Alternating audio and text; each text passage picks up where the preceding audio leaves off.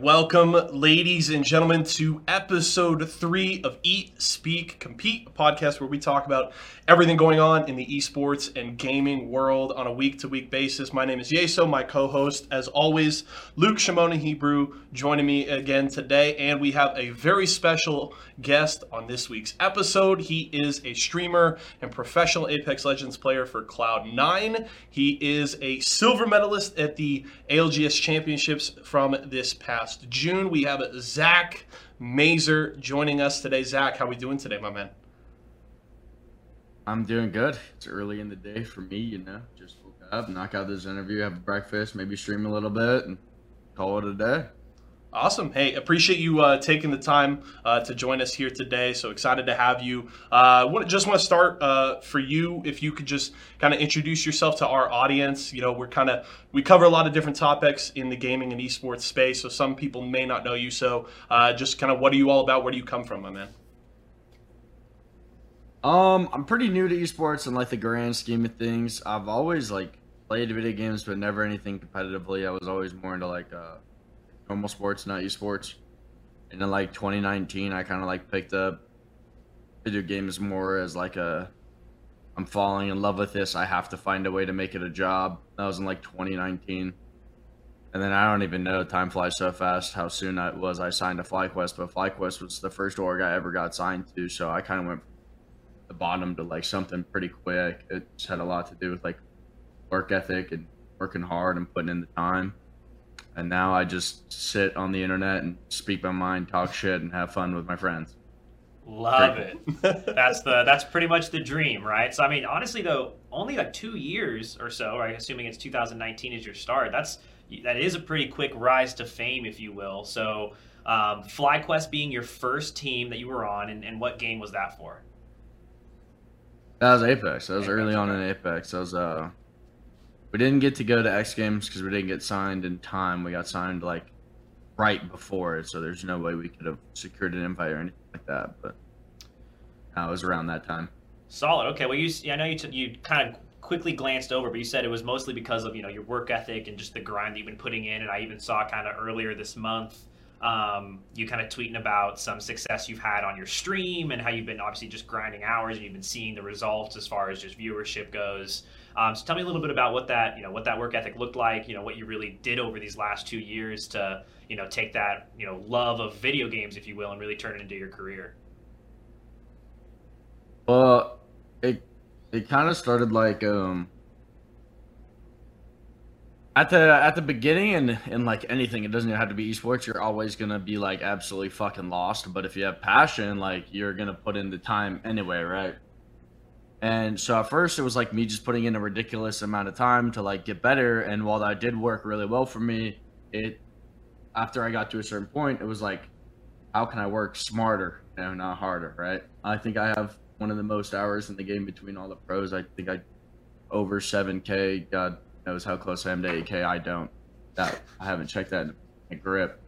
But that being said, it was around the FlyQuest time I started to like think like how can I work like smarter, you know, how do I actually like get better, this, this and that. And on like solo ranking would be like a really good way to get better better even though you're like you're actively losing brain cells and then um constantly playing with people that are better than you.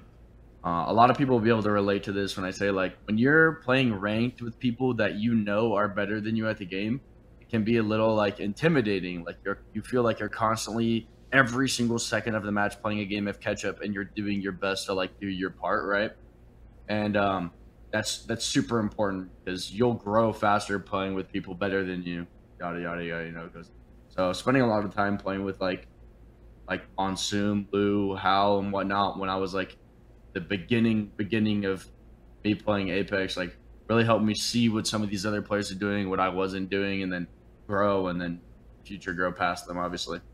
That makes sense. I mean, you obviously just you, you name drop a couple of the the biggest goats in the space, right? You got, you got TSM Hal, you got Complexity Monsoon, etc. CLG Lou. I think I think he's still on CLG. Wait, no. Uh, he's Who on. knows? He's on.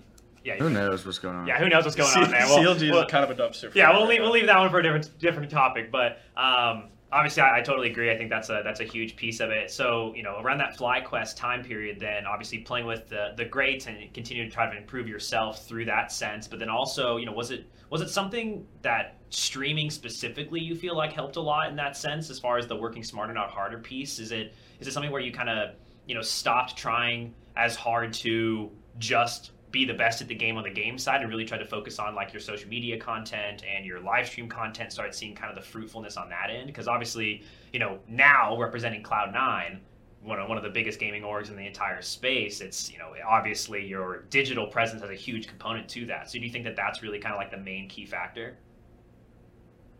Um it's definitely one of them. I, I i'm still very young and very ignorant but at the time i was even more young and more ignorant so I was like, I just got signed to FlyQuest, and I did not give a shit for streaming. And uh, one of my teammates also didn't either. We actually like hated streaming. We like despised it. We thought it was super. We thought it was a waste of time. Like, why?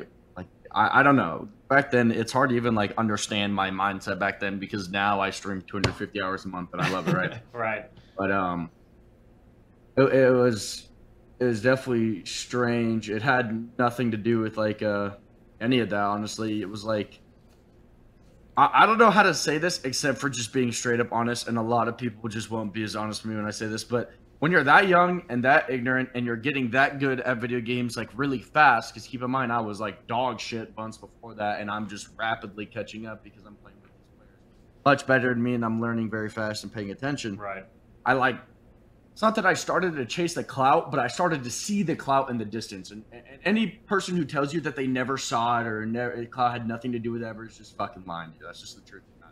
I was finally starting to get good at the game. I had like 800 followers on Twitter, and I was like, holy shit. Like, I don't know why, but 800 followers was like cool to me at the time. And I was like, I really wanted to hit like 1,500 followers. And then it was like, it was like that chase for followers initially was like why I really wanted to start streaming and whatnot because I really wanted to get verified on Twitter. Right. Now this is I'm keep in mind I'm 19 years old, still ignorant, but then I was a little bit more tunnel visioned by it. And that was originally why I like first started streaming. And then I realized like how cool that shit was and these people literally just wake up, go about their day at work, you know, they'll throw you on the TV and whatnot, and they'll just throw your shit up, you know, drop a sub and chill. And like, it's just a really cool environment that beneficial for everyone in, involved, pretty much. I don't know. It, I don't. That's kind of like the true story behind it, but I don't think a lot of people will be as honest as I was when it comes to that.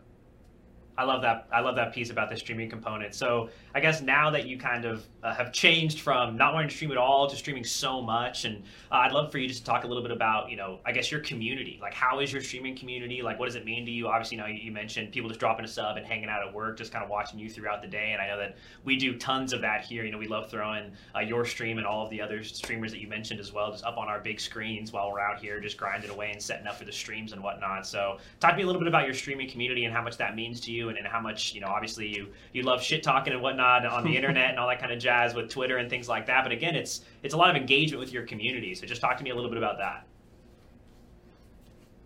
Oh it's uh it's like i don't know. That's probably like the the best part and the worst part right? Because it's like a uh, something that like i don't even think you'll think about honestly even bringing up the question or the average viewer will think about is like how big of a double-edged sword it is.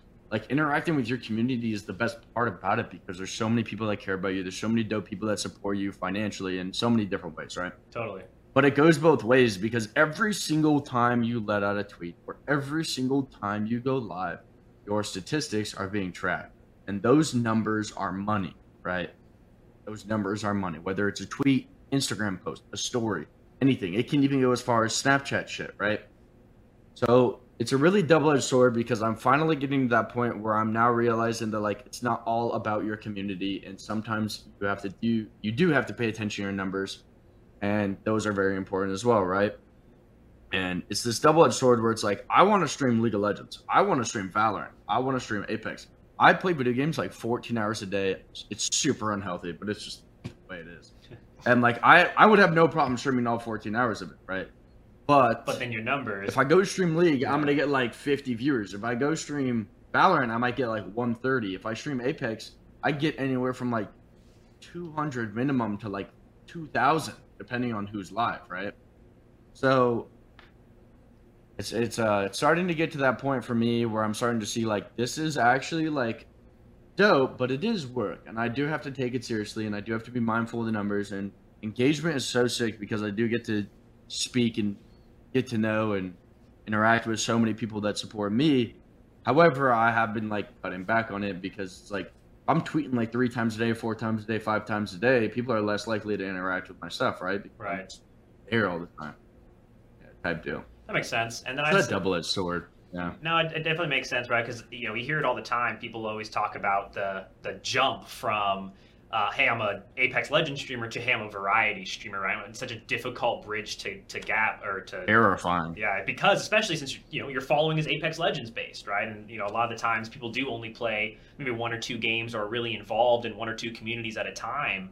Um, so you know there's there's not ever too much crossover in that space, and maybe Apex Legends and Warzone, right, might have a little bit more of crossover, but then you jump into League of Legends and it's just like whoosh, straight down, right? So, you know, but obviously still being able to pull, you know, 50 concurrent, have those dedicated viewers watching you as you play these other game tiles as well. Uh, I personally feel like, you know, becoming a variety streamer not only is one of the most difficult, but also one of the most fruitful things that you can do, right? All of the variety streamers from, you know, years on in, right? Like you got the Summit 1Gs and things like that who, you know, are just such legends in the space. But yeah, that is definitely a big, uh, big bridge to gap. So Uh, one thing I wanted to ask you, you talked Yeah. about that that double edged sword, Zach, and uh, you were talking recently. It was about a month ago or so on Twitter, but talking about uh, trying to make really a, a conscious attitude shift on your streams. Uh, you wanted to be more positive and nice, and try to bring uh, a, you know a bit of a different attitude to uh, your streams. Was that double edged sword kind of one of the motivators behind that, and, or, or what really kind of was the driving force there? No, I had nothing to do with like um impressions or be like I, dude, it's just like I'm I'm super competitive and I don't get my competitiveness from video games or esports or any of that. I have my like my build is from like playing hockey or MMA when I was younger and my not to like start that whole argument, but I feel like that competitive drive is sometimes, especially in North America, a little bit more stronger than an esports drive because Sure.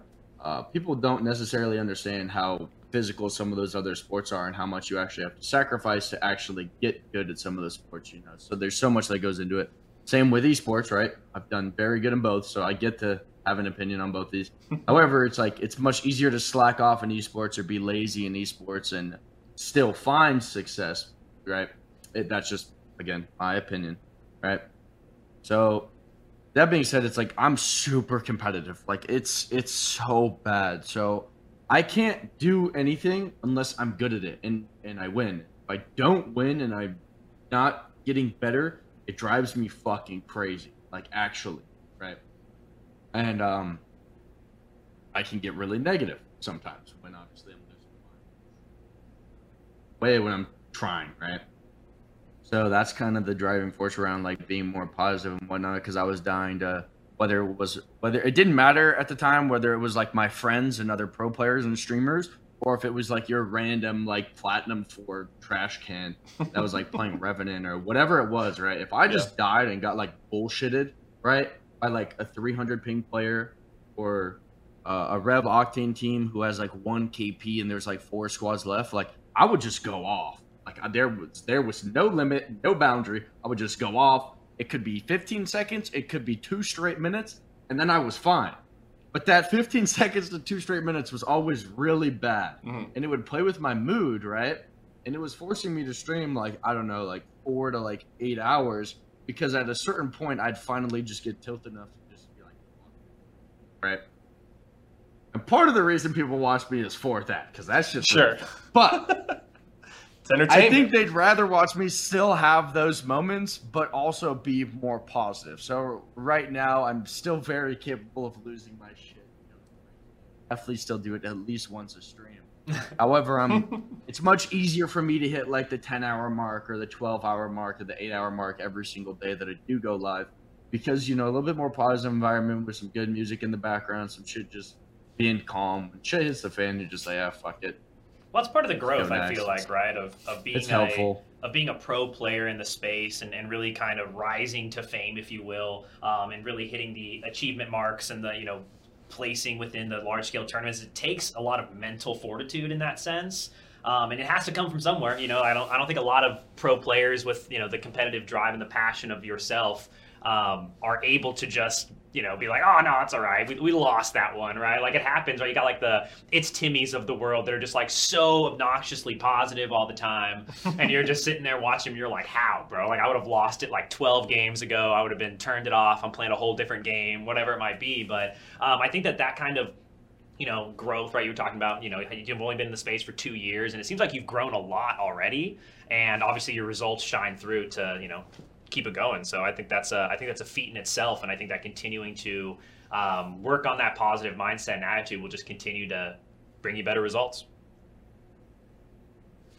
Yeah, if I can keep it up. Shit. we believe I got my fingers crossed. I think you got this. Uh, let's turn. Yeah, same. Let's turn more towards uh, the competitive side. Uh, obviously, you've been now competing with C9 here uh, under that banner for a couple of months, uh, and you brought on. You mentioned him a little while earlier. Uh, Albralelie joining the squad with you and uh, Naughty. Um, how has that entire process of bringing on this new third band, just kind of incorporating him into the roster and shifting kind of how you guys play?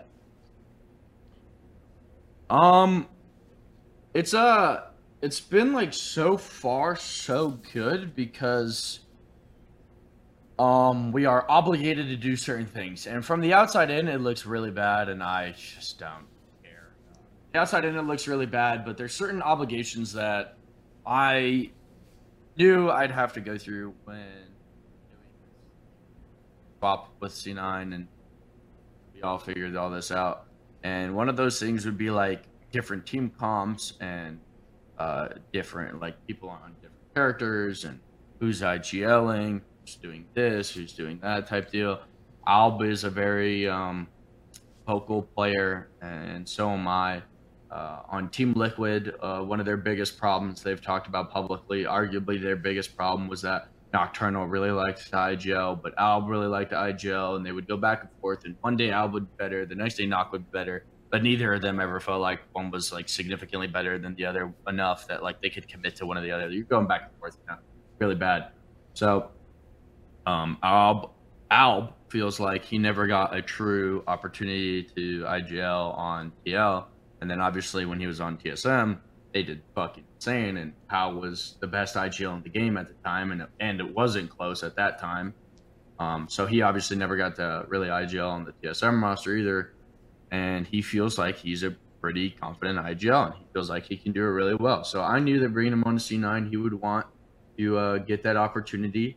We uh, tried a good period of time with me IGLing, and there was definitely some obvious growth uh, towards the end. We started placing a lot better. I think we were like uh, off rip, we were averaging like 13th through like seventh placements, and then towards the end of me i IGLing with uh, our team comp, we were getting like fifth, fourth, thirds.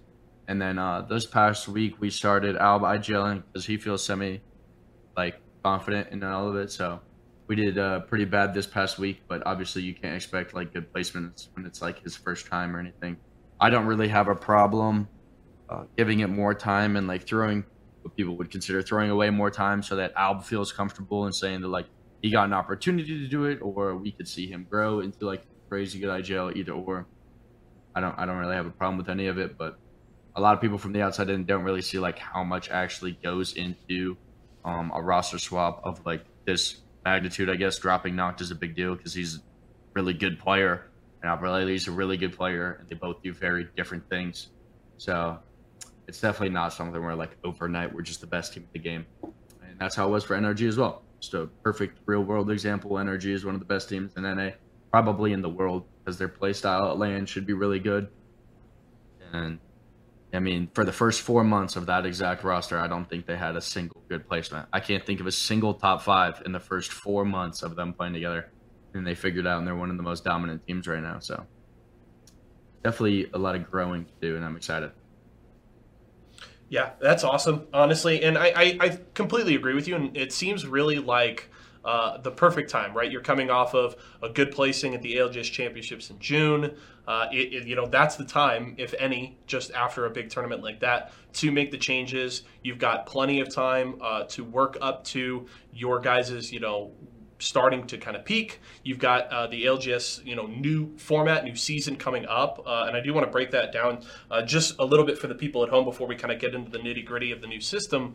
Um, but the way it's going to work this year is we're going to have uh, the ALGS Pro League uh, for all of the different regions. We will have uh, invited squads. You guys obviously are one of them that will come in. There are two splits of the ALGS Pro League, which will go into uh, then playoffs, and then all of that will eventually then feed into the international ALGS Championships next July. Uh, as I mentioned, you guys are going to be in the first split of Pro League. Obviously, there are also going to be teams playing up through uh, qualifiers. When you look at the format as a whole for the season compared to what you have competed in prior, uh, are you are you excited about it? What what are your kind of thoughts on this new format for ALGS?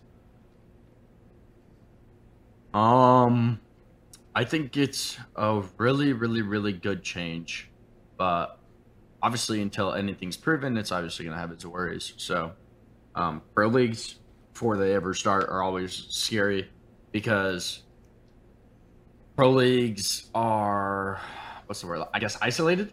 So with that being mm-hmm. said, if something's isolated and whatever is isolated is a meme, then it's really bad. So I'm very excited. I think this is a step in the right direction. I think this is what we needed to do. I, I everything is perfect in my head except for the fact that NA Apex Legends work ethic is like so sad and bad, and some of the players and quality is so sad and so bad, and they don't even make like an active effort to actually get better either, which is just even more sad and bad. So with that being said, something like a pro league where they actually invited 20 teams, right? And there's probably only like six or seven teams who probably deserve that invite, who actually try their hardest and are really trying their best to get better there's um there's definitely a spooky scenario here where we get into an isolated pro league.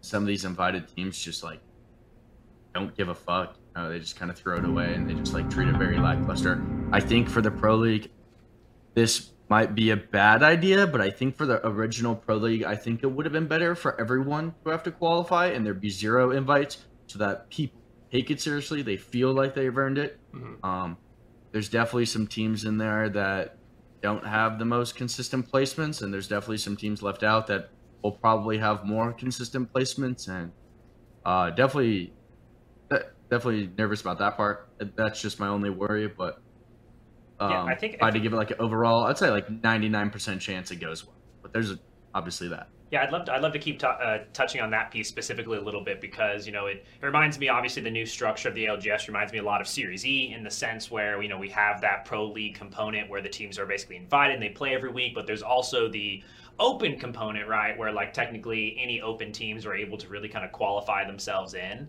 And when we first started Series E, um, you know, almost like a year ago now, it was one of those situations where there was only like eight professional North American um, Apex teams, right? There wasn't a lot. There was really only eight of them, and then we even had to bring in EU teams to fill those slots because there wasn't very many fully signed Apex Legends teams back then. Um, and then, of course, we had our, our own partner teams that we ended up picking up. And as Series E's continued to develop and ALGS, et cetera, and Apex Legends in general, we've had tons of new teams coming into the space. And it, and it has kind of come to that scenario where now it's like, we need more slots, right? Like it's almost like we do need some kind of qualification process for those pros because there's so many pro teams now or pro orgs now that are coming into the space and trying to, you know, get a piece of the pie, if you will.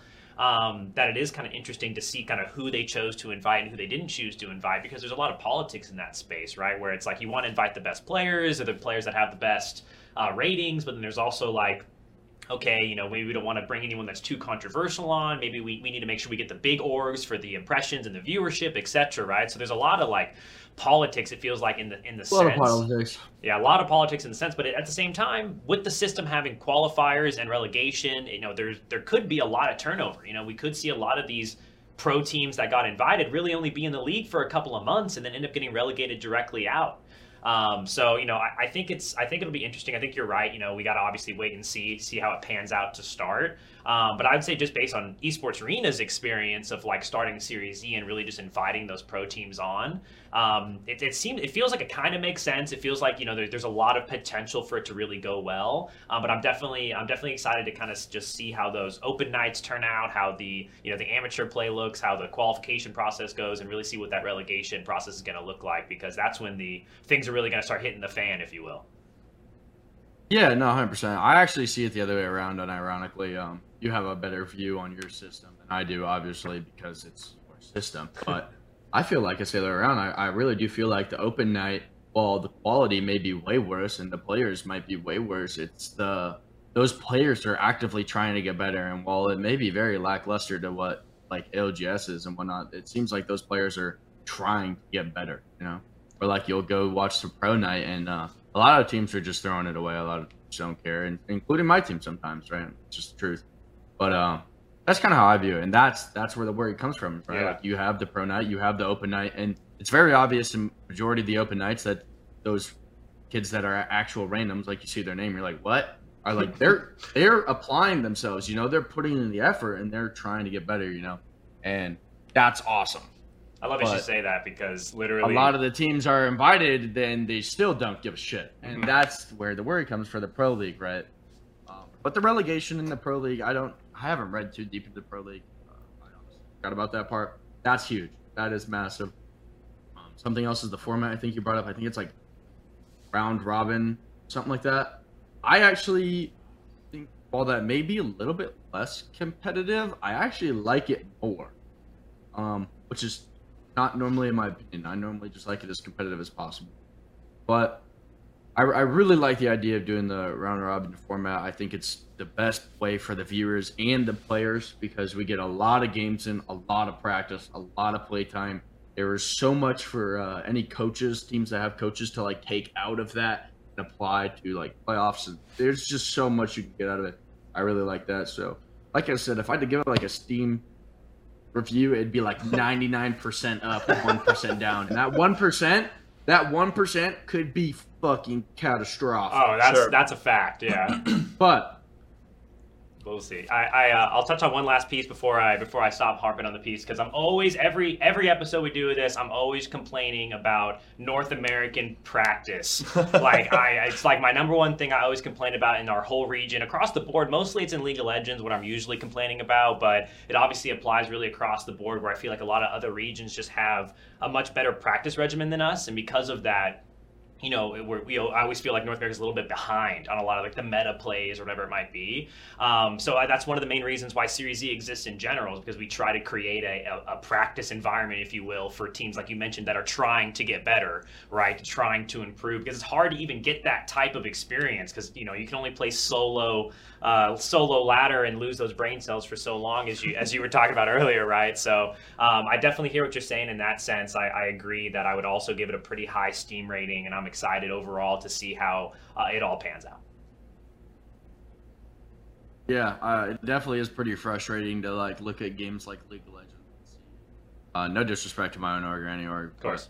But, uh, like how far behind NA is from other regions. I mean, it, I mean, ninety nine percent of the time, it's uh, literally comical for the orgs themselves as well. They um, it's gotten to the point over the past two years, I think, where social media managers and whatnot are more starting to embrace the idea of them doing bad versus them doing good for comedic value because that will get more eyes than mm. the idea of them doing good because it's so uh, far fetched, right?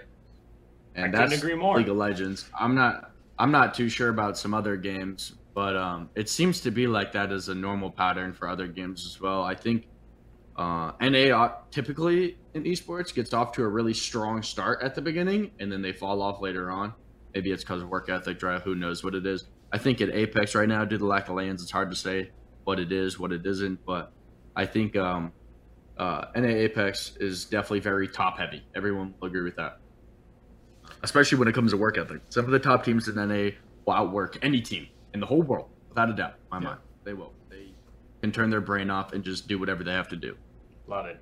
And uh, that being said, it's pretty um, sad to see that we don't have a good way to practice because there's some of us that actually do want the best in the world, and there's some of us who just want to make it in esports because they're very different things with uh, very different bars, you know. So Uh, awesome. So Zach, we we talked a little bit earlier. You were talking about the shift of uh, Albralelie kind of taking over uh, as IGL right now, and you're kind of working through uh, the growing pains of that. I- I'd say it's probably safe to assume one of your uh, goals as a team uh, this year uh, is to win the ALGS championship. Obviously, you were so close in June, taking second place. Um, but I want to look more short term here, uh, especially when you talk about shifting kind of the style of the team and bringing Alb in and having him IGL. What are some smaller uh, goals that you have for yourself and your team uh, as we kind of come up to the first split of the ALGS Pro League? Um. Oh, this is gonna suck to say it publicly because it's gonna hurt a lot of competitive fans' brains. Okay. But um, uh, kind of just figure the team out. It kind of felt like we were uh, catching ground, right? We were Mhm. growing.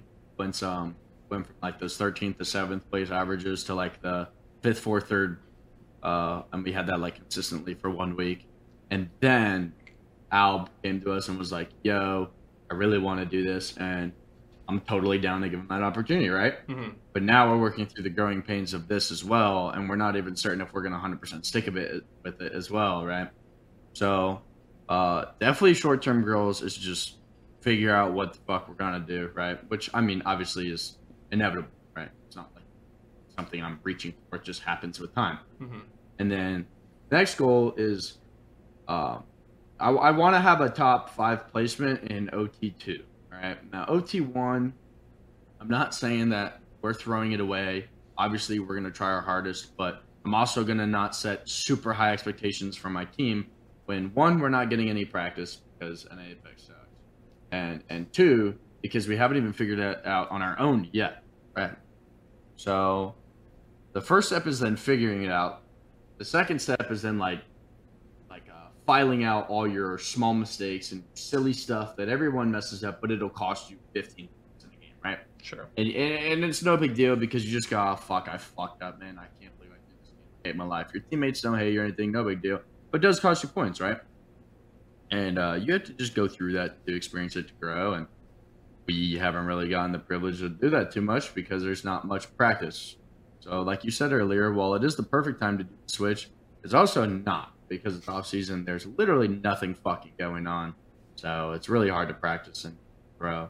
There's really like kind of like no way. It's a lot more of um, theory crafting and predicting, and then just like running with it and hoping it falls into what you're predicting. Because there's no practice, which is really shitty, but it's the way it is. And uh, yes. short-term goals would be, I want to obviously, obviously top 10 even on our bad days top 10 should be easy okay Mhm. let's just be honest with ourselves top 10 should be easy even on our bad days. But um uh, i'm not gonna like set the hopes really high for us getting like a third second first place um, in the first ot when we're i think like a month out or two months out. And i mean shit bro we're like on week one of alb gelling and trying to figure that out right? So we are definitely um in our infancy when it comes to figuring out the the hard parts, I guess. But once the hard parts are figured out, then it's smooth sailing. Uh, me, Naughty, and Alb have all been a part of multiple different rosters that have all multiply like been successful. So once we figure it out, getting to the point where we're good probably should be the easiest part. To be honest. Short term goal is to just figure my shit out, get a top five in OT two, and then take that momentum through the rest of the season be really good in the first playoffs. If we can get a top three in the first playoffs, I think um, it should be a really good time to be a C9 fan. Solid. Yeah, I couldn't agree with that more. And I mean, when you're bringing on, you, you talked uh, a little bit about it uh, with Alb earlier. He has an incredible wealth of experience with top teams. I mean, you're going to be hard pressed to be able to bring on a player with a, as much experience as he does on so many different extremely talented rosters. He, he's played with some of the best of the best in the scene over the last couple of years. So that's got to be uh, really comforting to know that you're bringing in somebody like that who this is not uh, somebody, you know, this is not a fresh talent. This is not like a big up and coming player from from just you know solo queue or whatever. This is a dude who has proven himself time and time again and brings in so much experience to your guys' roster, right?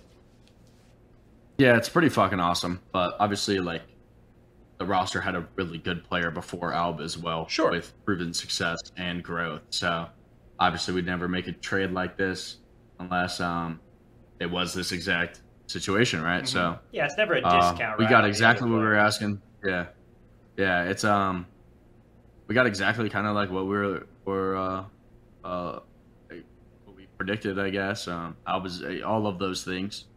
Um, just, like I said, it's double edged sword. He has so much experience and so much this and that that that even he has to figure out what he wants to do because, I mean, he has all that. I mean, he really is that good. So, a blessing and a curse for him. Uh, before we get into kind of talking about just the general news and what's kind of been going on over the last uh, uh, few weeks uh, in the esports scene, just kind of in general. Um, last thing, very Apex specific, is you know there's been tons of talk, tons of news over the last few weeks as some of the biggest names in streaming have been getting into Apex. Obviously, Warzone has been so big for the last couple of years, um, but Apex really seems to be peaking right now, and we've seen Courage, Tim the Tatman, Nick Mercs, Doc, all coming over uh, to Apex Legends recently. They've all been very successful, and it seems like uh, Apex has really uh, grown so greatly in the streaming space because of that. There's so many new players coming to the title. Uh, what excites you the most about seeing all of these big names coming uh, to Apex Legends? Well, the the big streamers kind of come and go with the not necessarily with the views, but what with they're having fun with and they get views with type deal. Mm-hmm. And COD is a really safe bet every single time a COD comes out because I mean, look how big that console is for that it's it's fucking disgusting, right? So sure, being one of the best or a, a bigger creator already, and then going to one of those games when they first come out is just smart on behalf of yourself and your, your livelihood, right? But seeing them come over to Apex was uh, kind of a surprise, I think, for everyone. I definitely didn't expect it. The game was obviously growing on Twitch. and shit, I don't know. I couldn't give you a timeline, but it doesn't feel like that long ago. I would open the Apex category and it would have like 19 to like 25k on Twitch, and that was like normal. Mm-hmm. And then when like Hal got on, it would go to like 30 to like 45, and but then when he got off, it'd be back down to like 25, 19k. Right? That was just that was it. That was Apex, and and now with or without Nick Mercs or any of these big streamers live, some days we're hitting 100k. So uh, crazy the, the the growth the game has, and I think what excites me the most is um, um, the batch, I guess, of creators we got. There's a lot of really awesome creators out there, but um, the recent influx of big creators has all been competitive creators. Mm-hmm. They're uh, no disrespect to the other ones or anything, but these are the players that like um, have huge competitive careers behind them. Typically, like what grew their name and their personalities really reflect that. And Apex is a really competitive and addicting game where it's super easy to fall in love with the competitive aspect of it. And you're seeing people like Networks, Tfue, um, their squads. You know, they have their squad. So many people that are playing right now fall in love with the competitive aspect of the game and how different it is. You know and that, I think that's what excites excites me the most is that they're playing the game and being like, wait a minute, this isn't just brain dead run and gun and shoot. There's so much that goes into this. This is pretty fucking cool, and that is doing way more for the game than them just streaming it. You know, them playing the game and being like, wait a minute, this is pretty dope type deal, and it's uh it's reassuring for me as well. I mean, playing Apex when there's only 19,000 people on Twitch willing to watch the game and the prize pools are bad is uh it's hard as a pro to convince yourself to stay on the title when I can switch to something like Valorant and then give my best effort at going pro in that where I can guarantee easily twice the money if I went like tier one pro. Mm-hmm. So it's definitely reassuring after all this time to see the game start growing, see the pro league and that's what excites me the most is to see the competitive personalities like actually enjoying the competitive aspect of it. Love that answer. Yeah. Solid. That's awesome. Uh, let's get into kind of what's going on uh, over the last week here, and we'll start in League of Legends. Uh, your brothers on the C9 League side competed this weekend. They played in the losers bracket finals against Hundred Thieves, and sadly uh, fell. They dropped three to one uh, to Hundred Thieves. But the great thing is, is thanks to uh, what was a crazy best of five uh, a week ago against TSM, C9 will still be representing North America at the World Championships uh, in October, which is incredible. And I know you have been following that. I know Courage, obviously his 100 Thieves boys, uh, playing really well and winning the championship. He's been following that. What has it been like getting to uh, to see your you know your brothers in C9 uh, succeeding so much in this summer? Um, I feel like that's pretty poor wording because I'm pretty sure C9 did pretty dog shit compared to their last split. I'm pretty sure C9 went like 35 and 2 or something like that. I, they finished sure C9 strong. went like 35 and 2. they finished strong. They looked good in playoffs. Was a little. I don't, I don't know it as well as you might, or a lot of Fair people enough, fair enough. They definitely follow it more than me, but I'm very confident that this roster on paper, paper, my team should probably be one of the best in the game as well. So Mhm. I, I totally understand it. But on paper, um, they should be very, very good and very, very consistent. I guess is the word that I would look for. If I saw those names on a roster and just saw it on paper, I would expect that team to be very, very consistent. And I think from the outside in and from a platinum League of Legends player's point of view, who's competitive in another game, it seems like one of their problems is consistency. All of their um, players, whether it's uh, Fudge or Zven or whoever it may be, right, um, playing at their highest level system, right? which is, I guess, in theory, all you can ask for from a pro player, but at the same time, that's super demanding of a pro player to be at their best. Possible. So, um, it sucked to see them lose to 100 Thieves, but it also was like bittersweet because I've been following League of Legends since like 2012, literally internationally. Like I watch, I watch T1 versus DAMWON, I watch LCK, I watch LPL, I watch it all. I just think it's my favorite esport to watch. It's so cool, mainly because of the rivalry and Yeah. uh, the skill level. But uh, it was pretty cool to see Ssumday win something. You know, I mean, he's been around. He's been a pretty respected name for a minute. Fucking cool dude, nice personality. I'm glad he caught the dub. If it wasn't no C9, I don't want to harp too much on like C9 or anything or their split because you know they are going to World and they of any of the rosters going to Worlds probably, in my opinion, have the best chance at succeeding at Worlds because of their Worlds experience compared to other Mhm. rosters, right? Bringing in Perkz while he may not be playing like Twitch chat expects him to, or whatever the fuck people publicly want to say. I don't know, but um, there's a lot of veteran experience at Worlds in that roster, and that could do a lot more than just the oh we did better than them in LCS type deal. So I have really high hopes for them at Worlds, which I probably shouldn't, and I would be sad about NA once again. But we're going in positive, and that's what fucking matters. I'm all, I'm all about that energy for sure. You know, I I feel the same way. I'm obviously always in there rooting for um, the North American teams to, to just try to take some sets. Let's do the best that we can. We're on the I mean? hopium right now, We're- big we're- time. always, always. But you know, I, I- you touched on it a little bit. I was going to ask. Obviously, you you're a big League of Legends guy, just in general. You've been following it for a really long time, um, and of course, you want to root for your Cloud Nine boys because, of course, you love the org, and, and they did make it to Worlds, which is you know a feat in itself. Uh, but I was going to see, it- is was there a, a roster or a specific org that you've been following since 2012 that you've always kind of been a, a fan of, or is it really specific players that you kind of been following? I, I'd love to kind of hear your thoughts on that. Well, I'm gotta remember since 2012 to now, I'm still very young. So I was even younger back then. When you're that young, you kind of follow personalities more than um, teams because, or like Spoon, Shiny, that deal. It's like Yerkson or whatnot, you know. Mhm. So um, mainly like followed players up until probably like 2018, 2019. That's when I started realizing like uh, the other regions and watching the other regions as well and seeing the talent over there. Uh, followed, oh god, all the way from back in the day, watching like the. I don't even remember like when I will dominate played on like Curse. Yeah, Yeah, OG. I mean, just watching them from all the way, yeah, back in the day, watching those tournaments to Uh, then when Bjergsen came around, that was like the new hot shit. Watched that for a couple splits. Was really hooked on uh, the Bjergsen Doublelift, all that, and then uh, sneaky, of course, for legendary. And then time goes on.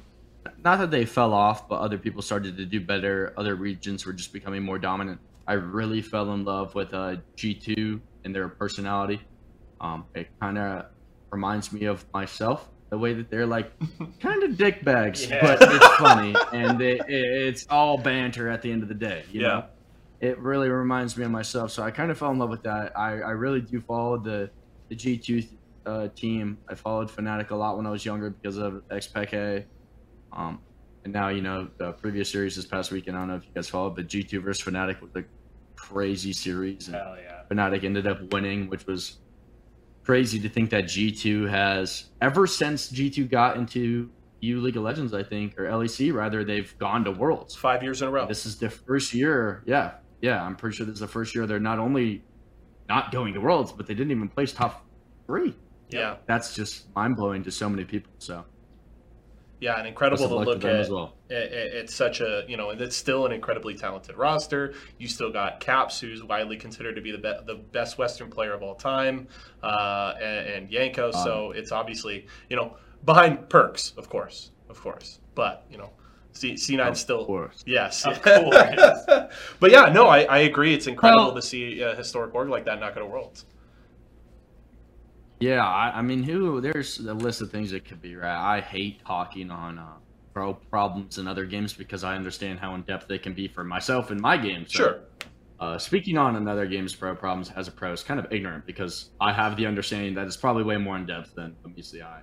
hmm Yeah, but uh, there's, I don't know. It's definitely from the outside in, from like a casual point of view, it's definitely this crazy dilemma where you have one of the top teams in the world, um, and one of the top rosters in the world, arguably on paper, uh, not even getting top three in the region, let alone qualifying for worlds. It's like, do you just run it back and hope that it was just a fluke because of their um, history and experience and whatnot, or do you see that as like a yo, there's problems here and we need to make changes. And obviously, we have no fucking clue. hmm All their problems or all their um, instances that went wrong, I guess, this season were probably a lot more in depth than what we know. And I'm sure the org and people involved over there, Carlos, have way more ideas than us and they'll figure it out and hopefully return stronger next year because me being a G2 League of Legends fan, I would hate to see them suck again because being as good as they were, um, placing fourth is definitely sucking in their eyes, probably.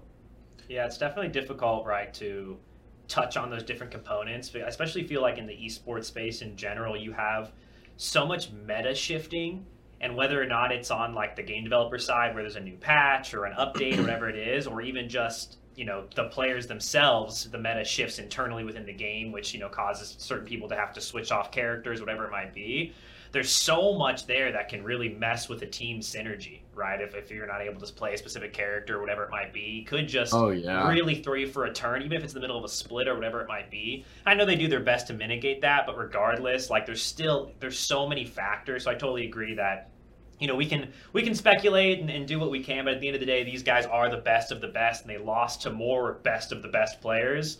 Um, so you know it's, it's there's so many factors there, but yeah, de- definitely one of those things where um, we hope to see G2 bounce back next year and, and bring the heat. And I think that's the Or point I would week. make is that, you know, G2 finishing fourth with the talented names that they have on there is just a credit to the rest of EU. It just shows how strong that region is. And they're going to send three Yeah. incredible teams to Worlds. And G2, you know, wasn't good enough this year, but I would be surprised if they weren't next year. So, uh, Yeah, obviously, yeah, same. huh? You just said same. Oh, And same goes for C9, bro. Sure. Like, fuck, man. Uh, dude, they definitely. I mean, watching those Hundred Thieves games was a little bit painful from the outside in. Keep in mind, I'm a platinum player. I'm god fucking awful, but and I have no understanding of the game. Sure. But I love the game, right? And I love watching it. But it's so painful to see people you want to support like not play to their full potential, and that's so much to ask for. I mean, it is completely ignorant. Like, be like, yo, play your best constantly. but fuck, man, you know, you always want to see your boys take it home. So I'm really hopeful next year that if they don't, well, excuse me, when they win worlds this year, Sure. you know, they'll follow that into LCS next year. You know, and take home the Exactly. LCS, you know. Lots of lots of hope. What here. could go wrong? I love it though. I mean, I I will say uh, la- last point, and we'll, we'll we'll move on to some different news and stuff. Last point I will say is I, I do completely agree with you on the point of C9 brings pro- uh, a roster with probably the most uh, international pedigree, right? Perkz has won an international title. He won an MSI. He's been to a Worlds final. Zven has a wealth of experience in international play, and even their young guns are are uh, you know incredible players who I think have yet to completely show what they can do uh, at the international level. So I think if anybody is looking at C9 and saying this is the team at you know of NA that has the best hope of Worlds, I don't think they're crazy. So I think C9 has a great shot. It's going to be a tough test. They're going to have to go through play-ins, uh, I believe, so they have some extra games to play. But C9 has shown in- in the past that the extra games uh, are largely to their benefit. So uh, excited for Worlds coming up. That is uh, awesome news. Let's talk a little bit about Overwatch. Obviously, uh, Blizzard has been in plenty of hot water uh, left and right over uh, the last four to six weeks. And uh, we actually talked about it on a previous episode of the podcast the discussion around the community wanting them to rename the character McCree. And Blizzard has officially come out and said that they will, in fact, rename McCree. Uh, for those of you that don't know, uh, McCree was named after an employee who was recently fired, who was or who is currently named in the uh, lawsuit from the California Department of Labor. Uh, so it's been kind of crazy, and everybody's been uh, wanting a lot of different things. But uh, we talked about it at length a couple of weeks ago. And uh, uh, Zach, what is kind of your initial reaction to seeing something like this happen? or do you play Overwatch? I guess Yeah, is a do good you play segue. like- Overwatch? I, I've played it before, but like when it first- from again, there's so many legalities that go into all of this, and, and so much internal shit that we could never understand. But at the same time, it's like, motherfucker, you got serious problems. Yeah. You aren't talking fucking Perkz is sandbagging, right? We're talking serious fucking problems, right? yeah, So, with that being said, it's like name changing McCree isn't necessarily what people are looking for. It's like good for you, right? And the last 15 minutes of this podcast has been straight fucking hopium. And that fucking McCree name change was straight fucking hopium, bro. we're just keeping it rolling. for- people are looking for like ser- serious change. People want to see a difference, you know. Mhm. Really want to see uh, uh, changes. For I I don't really, uh, I don't really pay attention to it too much outside of what just runs into my timeline. I'm not going out of my way to look it up. Maybe Right. that's on me, but I mean, from what I've seen, from what I've heard, I mean, it's just absolutely fucking disgusting. It's um, disgraceful to video games. If you're a Riot or um, Respawn or any other company that's operating correctly, I mean, you, you should be ashamed. Those are like your brothers or sisters, whatever you want to call them. Uh, having another staple esport in the scene, it should be it, it should be shameful to be like Riot or Respawn right now, knowing that Blizzard operates right like that, and it's ah man, it's definitely um, it's like esports was just like skyrocketing growth, um, ability to be like um, what's the word? One of the largest Uh, categories. more mainstream, Yeah. mainstream, mainstream. hmm Yeah, become like more mainstream, and then just seeing shit like that, it's just like it's like so many steps backward. It's like Jesus Christ. It's like where the fuck did you guys go wrong? That shit was so backwards, upside down, sad. hmm Um, so in my head, not knowing the entirety of everything and knowing the current things they're doing to do better, I don't know any of it. Um, in my head, it's more like a fuck Blizzard scenario. I mean, pretty sure Blizzard runs Warzone as well, and Warzone fuck it sucks. They can't get a grip on it for their content creators. They can't get a grip on it for the cheaters. They can barely get a grip on it for. Uh, seems to be like the CDL. I'm pretty sure there's problems over there too. I mean, it really just seems like a really sad area where Blizzard does nothing fucking right. Um, and I mean, yeah, it's just really straightforward. It's kind of just like fuck Blizzard. Hopefully they do better, and if they don't, um, it's more important for all of us to be capable of completely leaving them in the past, so that we don't represent that as a as a culture of video games going into the future and bringing our video game culture to uh, normal sports and the normal business world culture. You know. Yeah. Yeah, I like that point. I, I think I, I think we agree for the most part. You know, we we've talked about you know the Blizzard situation and in a couple different uh, variations, if you will, and, and really the main factor, I think you hit the, the head on the or the nail on the head there is is just it's the cultural implications of like you know the parents and the new generations growing up into you know like myself I came from the Blizzard universe of like Hearthstone and World of Warcraft and StarCraft 2 and those are like my original esports titles that I really got into um, so to kind of see it kind of doubling back and, and seeing all the, the, the dirty laundry, if you will, come out um, is definitely a, a disappointment across the board. And um, I do I do think that there's definitely some some much larger um, work to be done outside of changing the the McCree name itself. So uh, we'll uh, we'll definitely have to continue to to bring it up on our, our future podcast and stay on top of it and see just kind of as the story continues to develop. But I, uh, I think you said Yeah. it in definitely some choice words. You definitely can't like downplay it either, too. Like that shit is just so bad, bro. Yeah. Like Jesus fucking Christ. Get a, get a grip. Pull it together. Like it, it, dude. It is. It is so easy to like, like, make a joke because I've made a couple jokes about it already. Of course. Time out or like laugh it off or and just us to be like nonchalant about it Mhm. because you know like we're not directly tied in. We have nothing to do with it. So for us, it's easy to be like, yeah, that sucks. That's shit, and then like make a joke, crack a joke, understand it sucks, it's shit, and then move on, right? But nah, for so many other people, it hits way deeper. And then on top of that, it's like, um, well, I can't relate to you because I don't fucking play those games. Thank God, shit Mhm. company. hey, don't worry, but do I. I couldn't imagine. I couldn't imagine like playing WoW or Hearthstone or StarCraft, gr- growing up on all that, and like all those dev names are probably like very apparent to you guys because the company was much smaller at the time.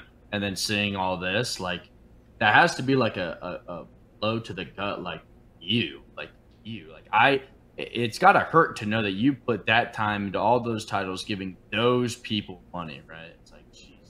It's like Jesus. I mean, again, I've, I've also been in the space for a, a good chunk of years now, and I've worked with a lot of those names on various events and all those kind of things too. So yeah, I, you are very correct. Where it does feel like a blow to the gut in that sense, where it's like a lot of my esports roots, if you will, kind of stem from that space. So it, it definitely stings a little bit. And Mike Morhaime, who is the the CEO or the original CEO of, of Blizzard Entertainment, uh, released a statement a while back, just you know it was basically just like a, a public like apology just in general that you know he was involved at all in a fostering of a company that ended up taking a turn into this type of culture. And it's just it's not a, it's not a great thing to look in at. But again I, I really do hope for the sake of you know their gaming communities that they're able to make the right steps to at least resolve the culture internally so that they are able to continue you know producing these titles that have such a strong legacy and such a strong following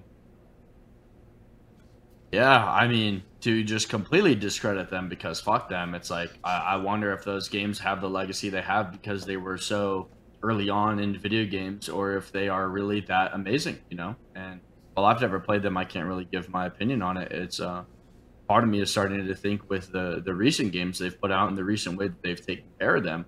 Part of me wants to lean the other way, be even more negative because it's like really like like a war zone like at Overwatch, like at the way that they take care of some of these games. I mean, it's uh, it's pretty fucking embarrassing.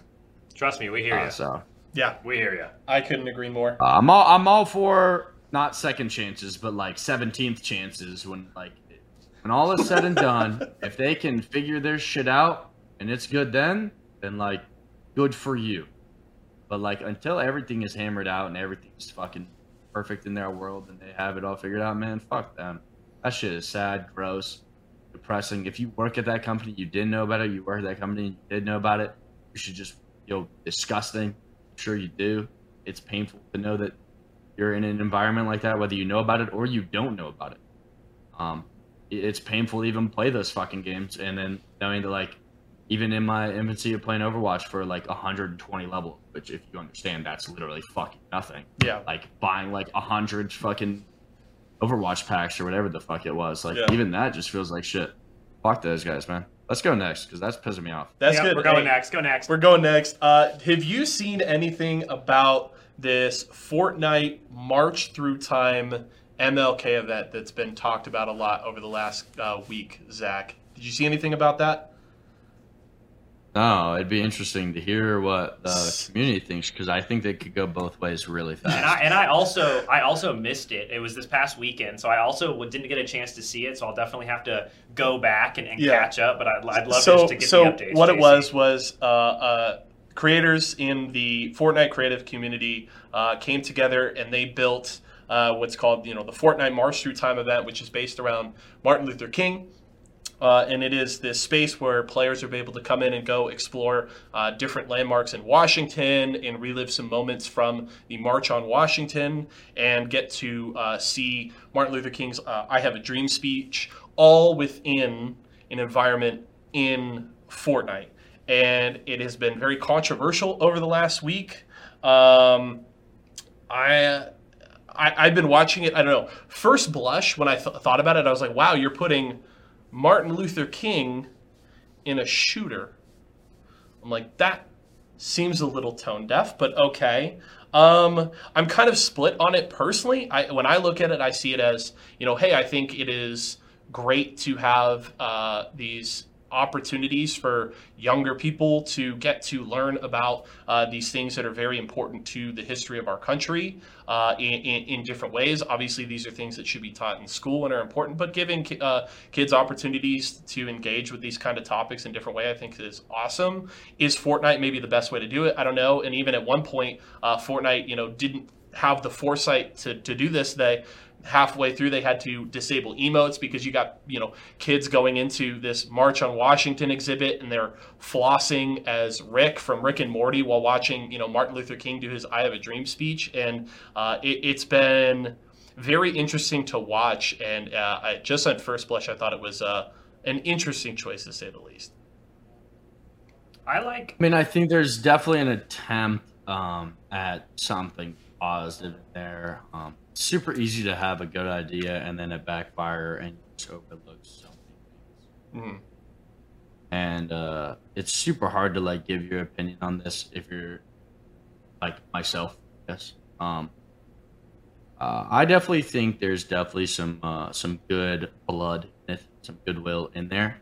I don't necessarily I can't necessarily say that it was like the best way going about it, right? Putting MLK in the shooter and whatnot and all that, but I definitely think that there's some truth when it comes to the younger audience being the first audience in video games. I mean, you look at like Valorant, you look at Apex, you look at Fortnite, you look at shit Overwatch, you look at every fucking game, Call of Duty.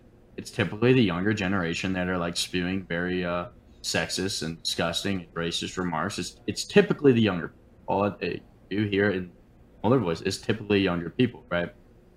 Um, that's just the way it is. So I think making an effort in uh, being, uh, I guess, the most uh, young dominated game out there, definitely Fortnite, right? Mhm. I think making an active effort in uh, uh, trying to get people of all ages of their entire community to be a little bit more understanding of how monumental that was and how big of a deal uh, it is. Like, I think there's definitely some good blood in it, some goodwill in it. I definitely think they overlooked some things like putting MLK in a shooter, shooter, but same time, it's like maybe they didn't overlook it. Maybe they thought about that, but they just thought the, the cost versus the benefit, like the, they thought it would be better for them to use their platform, Mhm. even though it may not make the most sense. Maybe they thought it'd be better to just get that out there again, just because if it helps 30 people, then like, you know, like that's that's probably a really good thing, you know. Like if it helps 30 million people, then it's probably a really good thing, right? It's uh, trying to look for like the positivity in it instead of the Sure. negative because it's really easy to be overly sensitive and find some major negatives in it. Um, while sometimes people do good things in, in goodwill and they do backfire because they do overlook something that's super, super, super major, uh, then it's bad, right? And typically people have to backtrack and be like, "Yep, didn't think about this, made a mistake, and we're sorry," right? And uh, I haven't really seen the backlash from it because it hasn't been on my timeline. None of the big creators that I follow or yada yada are commenting on it, so that's probably not a good thing. But that being said, it's hard for me to give my opinion without putting myself on a side and then maybe ending up at stake in like two weeks. You know, I, I don't Sure. really want to fucking do that. no, it's But pretty. if fair. I had to give a simple opinion um, from base value and not knowing any of the backlash, because off the top of my head, I wouldn't think of any. I think it's a good thing, personally. I think um, Fortnite is a very young, dominated audience. I think there's a lot of problems in young people playing video games and not understanding the the violence behind some of the words that they use, and that goes for all ages. But it's more common in young people. Again, just reiterate that. I think Fortnite using their platform as a, a way to help people remember how big of a moment that was in time and uh, just retouch on like all of it. Uh, I think that's a good thing. I think it's a big deal. I think actually there probably should be more of it. I don't think it. I don't think it hurts to, uh, you know, aid the the fight against racism. I don't think it hurts. So uh, I don't necessarily understand the backlash at forefront, like at just what's hitting me right now, just finding out about this. Mhm. I haven't looked too deep into it in my own ma- mind or the posts and whatnot and read. So there's probably some very understanding moments on like why it's a bad thing. But um, at face value, I, I definitely see it as being a good thing. Be interesting to see what comes out of it in the future. Yeah, I think I agree. I think at face value, I, I definitely do agree. I, I kind of relate it to the only other Fortnite experiences that we've seen so far being the musical um, experiences with like Marshmello and Ariana Grande, Travis Scott, etc. And I think that what Fortnite can produce inside their game digitally is second to none. Like no one else, no other game title has even been close to being able to create that type of experience um, before, especially one that you can share with people around the whole world, where you know you're all in there, you know, watching it together or interacting with it together, whatever it might be. Obviously, there's there's you know a right and a wrong way to do things, and I, again, I'll have to probably dive in a little bit deeper to, to you know see where the holes were, if you will. But I do believe that I, I agree with you on, on the intent side. That the intent's there. I think that the utilizing their platform to you know deliver a more engaging experience that also educates a younger demographic at the same time is a, is a really a win-win all the way around. Um, and as it continues to grow and they continue to do it more, I'm sure that we'll we'll see some of those maybe uh, select emotes only might be available. That Sure. makes more sense. Or if it, even if it's everyone's you know sitting in a theater more rather than being able to just run around like a lunatic and, and ride a rocket or whatever it might be. Um, especially when the, the topics are a little bit more serious in that sense. But um, you know, there's I'll, I'll use the Ariana Grande example as it's you know it's a full concert. They were all in there, everyone's having a good time. But then there's this one moment in the show where it's just you and Ariana Grande. Like it's a one-on-one experience with Ariana Grande, and it was kind of cool because it was like you were the only two people in the whole room, right? Which one is an experience you can't get anywhere, not even at a concert. Mhm. But two, it's cool because like they could also utilize that to really hone in on the importance of certain components or certain moments of like the speech, let's say, Mhm. and really take away the distraction and let the focus be primarily on the content. So uh, I do, I think I agree with what you're saying, Zach. Obviously, we will do a little bit of. We'll have to go watch it and kind of see it, see it for ourselves. But overall, it seems that at face value that it, it's a pretty beneficial, um, it's a pretty beneficial thing, I think, for the, the community. Yeah, and I hope they, you know, I think more importantly than even like watching like the Mhm. the creative shit or whatever the fuck it was. I don't I don't know how they did it, but whatever it was, I, I think more importantly it is to like go look at the comment section, rather actually go through it because, I mean it's really hard for, uh, at least myself. I'll speak for myself as a as a white person to like, uh, at again at like, right as it hits my head, it's really hard for me to see like what could be wrong in it, right? mhm. Uh, uh, so I think it's more important to like go through the comments and like try to understand some of the backlash they're getting on it and on maybe why it's bad, and then getting your own opinion on it. You know, like educate yourself, read everything up. You know, um, see the the good intent. You know, see the why this is a bad idea. You know, and See then sides, and yeah. then build your own opinion. Right. I think that's the most important part because any any person uh, could go watch it and then have their own opinion, but then be they could be tone deaf to what another person feels and sees in it, right? So the most important thing is kind of like hearing the other side out. You know, I, I think that is what I would I would do first. That's what probably I'm going to do is just go read the comment section and then be like, wait, this person's being fucking crazy, and then be like, wait, this person brings up a really good point, right? Mhm. Because both sides are gonna have like their extremists who are fucking idiots on the internet, but Mm, there's it. definitely some really good points to be brought up in there, I'd imagine, and but I gotta go find out.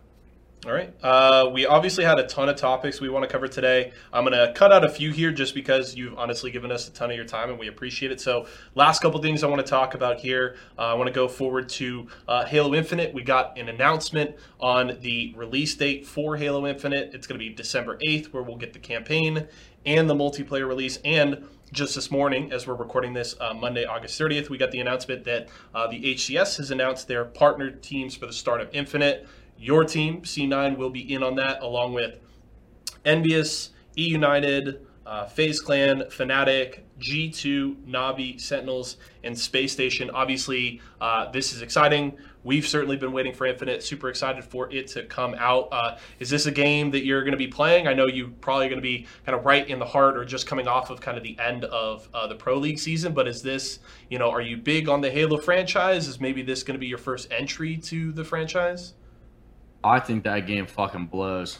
I think that Hey. game sucks, bro. Okay. Hot I've never. I've never, I've never played uh, Halo. You got to remember when I was younger, I didn't really, I wasn't a big gamer. Right. Sure. So I've actually never played a Halo title. Okay. I don't even. The only Halo titles I've watched someone play are like what I've watched my my dog Snipe playing on stream Mhm. recently. And uh, I, I mean, I mean, uh, maybe I gotta do some research on the newer one, but from what I've heard, it's kind of like Call of Duty in the sense where it's just like same shit, different day, new year type deal. Where it's like it's the same game as before, it's Mhm. just out today, and it's gonna have a couple small differences, but its core is really similar.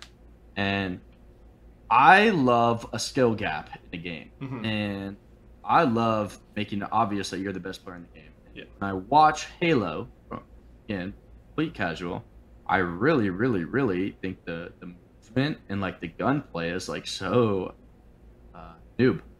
I guess is the word. It's like the movement is pretty slow. It's pretty straightforward. No one can outplay the other person typically. Um, what I've seen at least. Mhm. And then um, the gunplay is, is very straightforward too. It's it's TTK is I love its TTK, but with it being a controller dominated game, and from what I've heard, aim assist being super strong in the game as well, it's like when someone gets on you, it's kind of hard to outplay them. You know, get on them, and then win the gunfire. Right? Sometimes in COD, you'll see people, you know, like get tagged running through a doorway, then they'll jump around the doorway and just fucking one shot the guy when they're on one health they play it like perfectly. Where it's like in Halo, I feel like there's a little bit less counterplay to when uh, someone like pulls up on you or whatnot. And that's just from what I've seen. Keep in mind, I've probably watched a total of less than two hours of Halo in my whole life, and I've never once opened the game. So I know nothing about the game, but I think it sucks. I think its movement is slow. I think its gunplay is not impressive, and I think its legacy is what carries the game rather than the actual game itself, which is completely fine. That's awesome. I support that because it's not fucking Blizzard, so dope.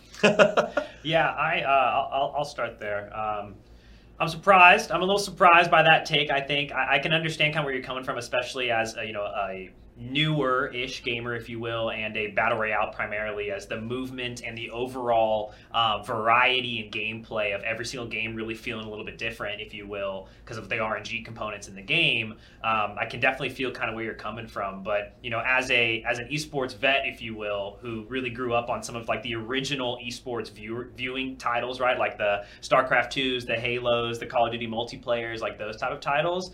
Something about there's something about the Halo, the, the teamwork, the spawns, the you know you're talking about counterplay, but the counterplay really comes from your teammates of making sure that they get shots on the other people that they're calling out, you know, rotations around the map, etc. So it really is an incredible viewing experience as far as esports go, uh, in comparison Yes. to something like the an Apex Legends type situation. So I do think that I agree with you that. will be I agree with that. And, and I was watching Snipe play the tournament the other week, and I Mhm. watched the whole thing through. It was super, super, super fun to watch. Yeah. You gotta remember, with how competitive I am, Totally, I'm totally here. like- Yeah. I, I gotta, I gotta be able to relate and be like, Mhm. "Yo, that's dope." But I was watching it, and it really, it, it really didn't, you know, it really didn't seem like The outplay mechanics were there for you. the outplay mechanics were there for me. Yeah, hundred percent. It really did seem like the teamwork was a bit was a big deal. The comms were hyped. The comms were sick. You know, whatever the fuck. It was awesome. Watching it was fucking awesome. And honestly, I'll probably watch the HCS, HCS uh, especially because my own orig's in it one, but two because it like watching Halo from what I've seen from Snipe and his shit is is fun as fuck to watch.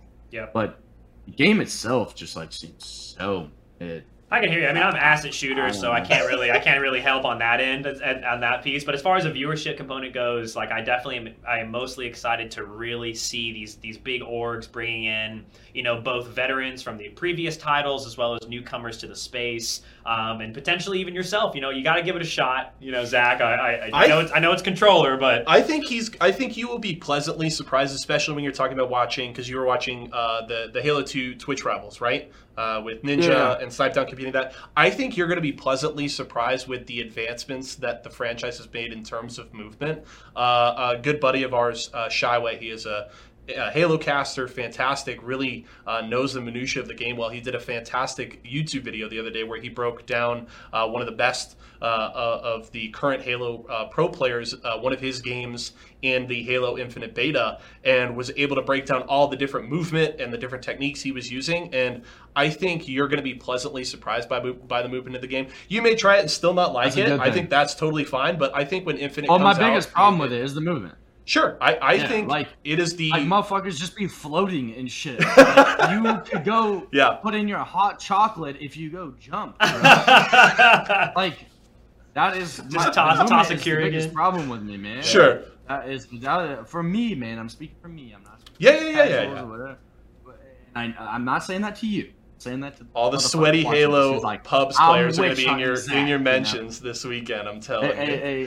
exactly. Well, that's another great point, bro. You guys brought up how there's very little outplay in the game. Motherfucker, you guys played it. You guys said it. It's a lot of teamwork, you know, make sure your team. Imagine the solo queue experience of that game. It might Sure. be worse than Apex. Like, I mean, okay, damn, bro. I okay, let's not- having to rely on my team in that. Let's not say it's going to be worse than Apex solo queue. All right, let's relax Oh, with the. Okay, That's crazy. Yeah. I mean, I'm uh, just kidding. But if the movement is better, listen, Yeah, yeah. I'll start here. If the movement is not what I watched in Snipe Stream, I will 100% give it a go. I can get back to you. Yeah, man. Because, again, the biggest problem I have with it, man, is that shit. And it just looked like it just looked like it was gunplay, and that was it. Yeah. Now there was there were some pre nades I was watching. There was some you nade this, you clear a corner. You only have to check the other corner. If you have your crosshair right on the guy, you probably win the gunfight. That Mhm. I was watching some of that, and that shit was all. Um, there's a, uh, the maps were a little bit small, and that was fucking awesome. So it's constant gunfighting, super fun to watch. But again, man, um, the, the Dude, idea of there being like literally no movement was killing my It's, brain. it's just because it, so- Apex Legends movement honestly is so fun. I remember the first time I ever played Apex Legends, and I was just like, I could slide forever. Like this is the most fun I've ever had running in a video game in my life. So it's it's pretty Well, fair. not only but- that, but COD too. Like Yeah, even COD too. COD's movement is like uh if let's say Apex never came out, you just look at it like a recent COD, compare that to like a Halo Two. 'cause that's all I've watched, so that's all I can compare. it Sure. to. Like night and day, man. It's like it's like you're playing a whole different genre, you know. So Have you played Splitgate? uh, I have. I okay, have. so Splitgate, I feel like Splitgate is. I've played a fair amount of Splitgate. I feel like Splitgate is way worse than Halo movement. Yeah, So, I fucking hate them. Yeah, I, I, I literally like the thing, the thing about the thing about Splitgate. The main difference is you can't like cl- clamber. Was it crawl? yeah, Clamber. You can't clamber over walls in Splitgate, and it drives me crazy. Yeah. I, I fucking hate the movement in the game too. I, I wish that they had like a sliding mechanic and a fucking prone mechanic in there just for the sake of the gunplay. But I genuinely and do enjoy playing Splitgate because I can outplay someone with a portal. You know, Yeah. I don't feel I don't feel so one dimensional into jump, hot chocolate, come back, hope the guy's in my crosshair. Wait a minute, I was looking at the wrong doorway. He shot me in the back with his first burst. I'm going to lose this gunfight. Comment. All right. Well, Yeah. well, Like, come come is- December, yeah. we're gonna Yeah. have to try to change your mind. Yeah, you're going to be hearing from from us in a couple of months then. Uh, yeah, you la- could- make a show, bro. Zach attempting to try Halo for the first time. I'll fucking try it. Zach's Deal. making some hot chocolate better, I while will his jump fucking arc try is it. going. Deal. No problem. Done. Sounds like a plan. Last thing I want to talk about, uh, and a big announcement last week Faker, uh, I know you're a big LCK fan, uh, the biggest esports pro in the world, the greatest uh, player in League of Legends history, has teamed up with Razer, who we obviously partner with, uh, to design and develop his own gaming peripherals, which I think is I- incredible. Awesome to see him. He's been a huge fan of Razer for a long time. And I mean, I'm excited to see uh, a big esports name like that partnering with one of the biggest brands uh, in, in, in gaming. And I think it's going to be incredible to see that. What is kind of your reaction to, to seeing those kind of two big names teaming up? Opium. More Hopium. I love it. We're finishing Yeah. the show on Hopium. I think, um, yeah, no, I I have a lot of hopium that Faker has a good brain because it, that would just all check out, right? Yeah. And as we've seen, there have been some. Um, I can't go too in depth, obviously, my own sponsors. But that being said, obviously there are some some people leading the industry right now when it comes to peripherals, and I don't think it's close. It'd be interesting to actually see the numbers, but it seems like Logitech has a really good grip on the mouse and uh, keyboard part of things, right? Uh, HyperX can definitely compete when it comes to like the keyboard and stuff. But I've been struggling to find a mouse. Yeah, and, and their headsets at HyperX are actually pretty quality. Like the Cloud 2s are nuts, right? But that being said, uh, Razer has like the Krakens and Logitech has their like Pro X, I think is what it's called, or something like that. And I think all of those headsets are pretty good. I think the Cloud 2s might be a little bit better than the Krakens review wise, but it's all uh, opinion and preference when it comes to headset. But definitely when it comes to mouse and keyboard, I think uh, uh, Logitech kind of own the industry right now, and seeing a big name like Faker with uh, such a dominant esports career, I really hope that he can go to Razer with the leverage that he has with that name and really build a, a good mouse. You know, uh, You no know, offense, think- but I've had the Viper Mini. I've I've used all those mice before. They're a rival to what would be like the Superlight or the G Pro. Um, I, I've tried them all. I um I used the Viper for God like four months or something. I did like it for a period of time, but I had to go back because uh, it just they're just not on the same uh, playing field in my opinion. And I have a lot of hopium that Faker is going to be able to take that Viper design maybe and maybe make something crazy good. Because maybe we could Google it really quick, but I would be surprised if he's using like a Naga or something, you know, like a little like six. So button actually- He's button been or using the. Death Adder. Yeah, so so I'm actually a big Faker fan, long time, and my first mouse outside of my uh, 999 uh, Microsoft uh, mouse I bought at Target when I was like eight. Outside of that mouse itself, the first mouse I ever bought was the same mouse that Faker used, which was the Razer Death Adder, and that's the same mouse I Perfect. used. The same mouse I use to this day. So what I actually imagine will probably happen is we'll probably see a Faker branded Death Adder.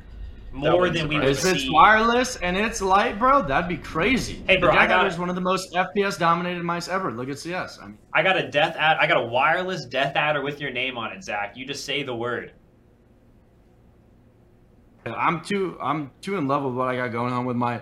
I have my HyperX keyboard that I really like. I have my HyperX mousepad that I love, and I can't get off of the super light unless something fucking crazy comes around that is just so good for FPS. Because anything else right now, I'm not certain, but uh, well, maybe it's too hard Faker for can me to- persuade you.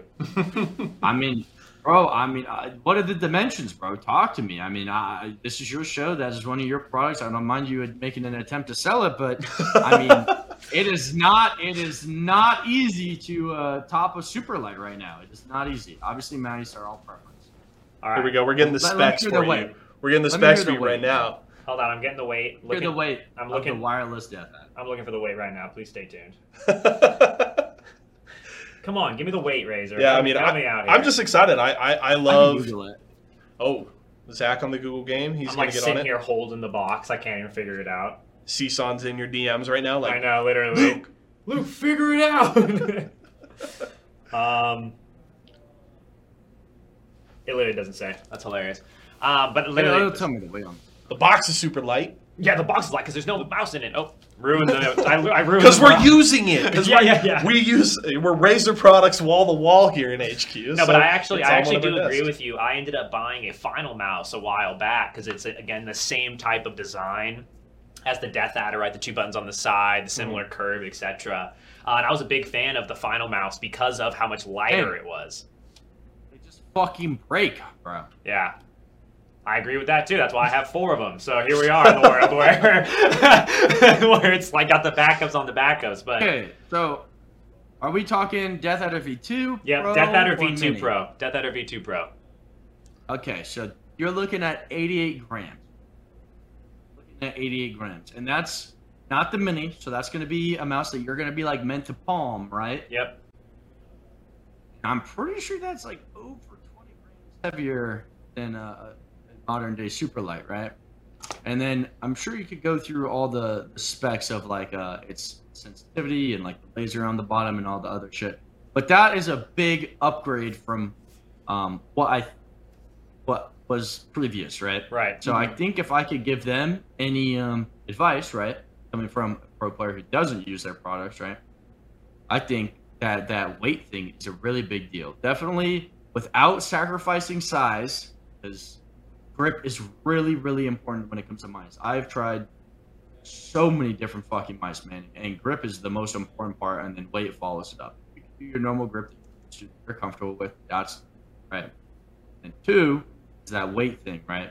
No, no one likes pulling around a brick, right? If I can do the same grip on this mouse and it has the same specs as the other mouse, and one's lighter than the other, obviously I'm going to prefer the lighter one, right? Absolutely. Now, obviously the specs might not be the same, so I could give Faker any advice, right? Big, big guy, hear me out. Hear him out. Drop, drop that weight. Drop that weight a little bit, man. Try to try to make it compete. All right, you And- heard it. You heard it here first, Faker. and- Drop the weight. Yeah, drop the weight, man. And, and same goes to HyperX, man. I, I have a couple of their mice, uh, mainly just for like product and like uh like I wanted to try them, right? Yeah, the Pulsefire. They're and those. mine. Yeah, yeah, the dart. There's, there's Yeah. a couple motherfuckers in there, and um, uh, I I fell in love with keyboard. I actually swapped from my Logitech keyboard to the HyperX keyboard. I actually really like it. Um, the mouse pad I've used HyperX mouse pad since day motherfucking one. Yeah. I love these bitches. Now I just got endless supply. It's like supply. I love it, but I, I could not get sold on uh, their wireless mouse. It was just too heavy for me, and uh, that was the catch for me. And I think a lot of pro players or or, or more the, the better players, not so much the casual, really appreciate those lighter mouse that can do the same things. It's uh, better. So that's where I would start. Solid. All right, I'm looking forward to seeing how it works out. Uh, that's going to do it. Zach, uh, thank you so much for coming to hang out with us for a bit here. Appreciate you taking some time out uh, of your Monday. I do you want to just give you an opportunity. Uh, anything you want to say to the folks? Where can they follow you? Uh, what should be, we be looking out for uh, from you here over the next couple of weeks? Nothing really for me. If if you want to follow me on Twitter, you can. I, I don't really give a shit anymore. Like younger, it's uh, just Zach Mazer four. Um, yeah, that's. I mean, that's about it. Um, hopefully, Halo is more interesting than I think it is for the sake of all of us, right? Jesus.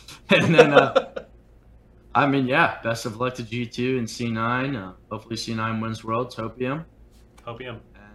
And that's about it. Well, I think Blizzard that- figure shit out. I think the title of this uh, this podcast is the X-rated Hopium podcast. So I, I appreciate you popping on, Zach. We had an absolute blast interviewing Yeah. you, um, and uh, I'm excited to see you know what you and the boys can pull out over, of course, these next couple of weeks in Series E, as well as, of course, the upcoming Pro League. So I appreciate the time once again, and that's it.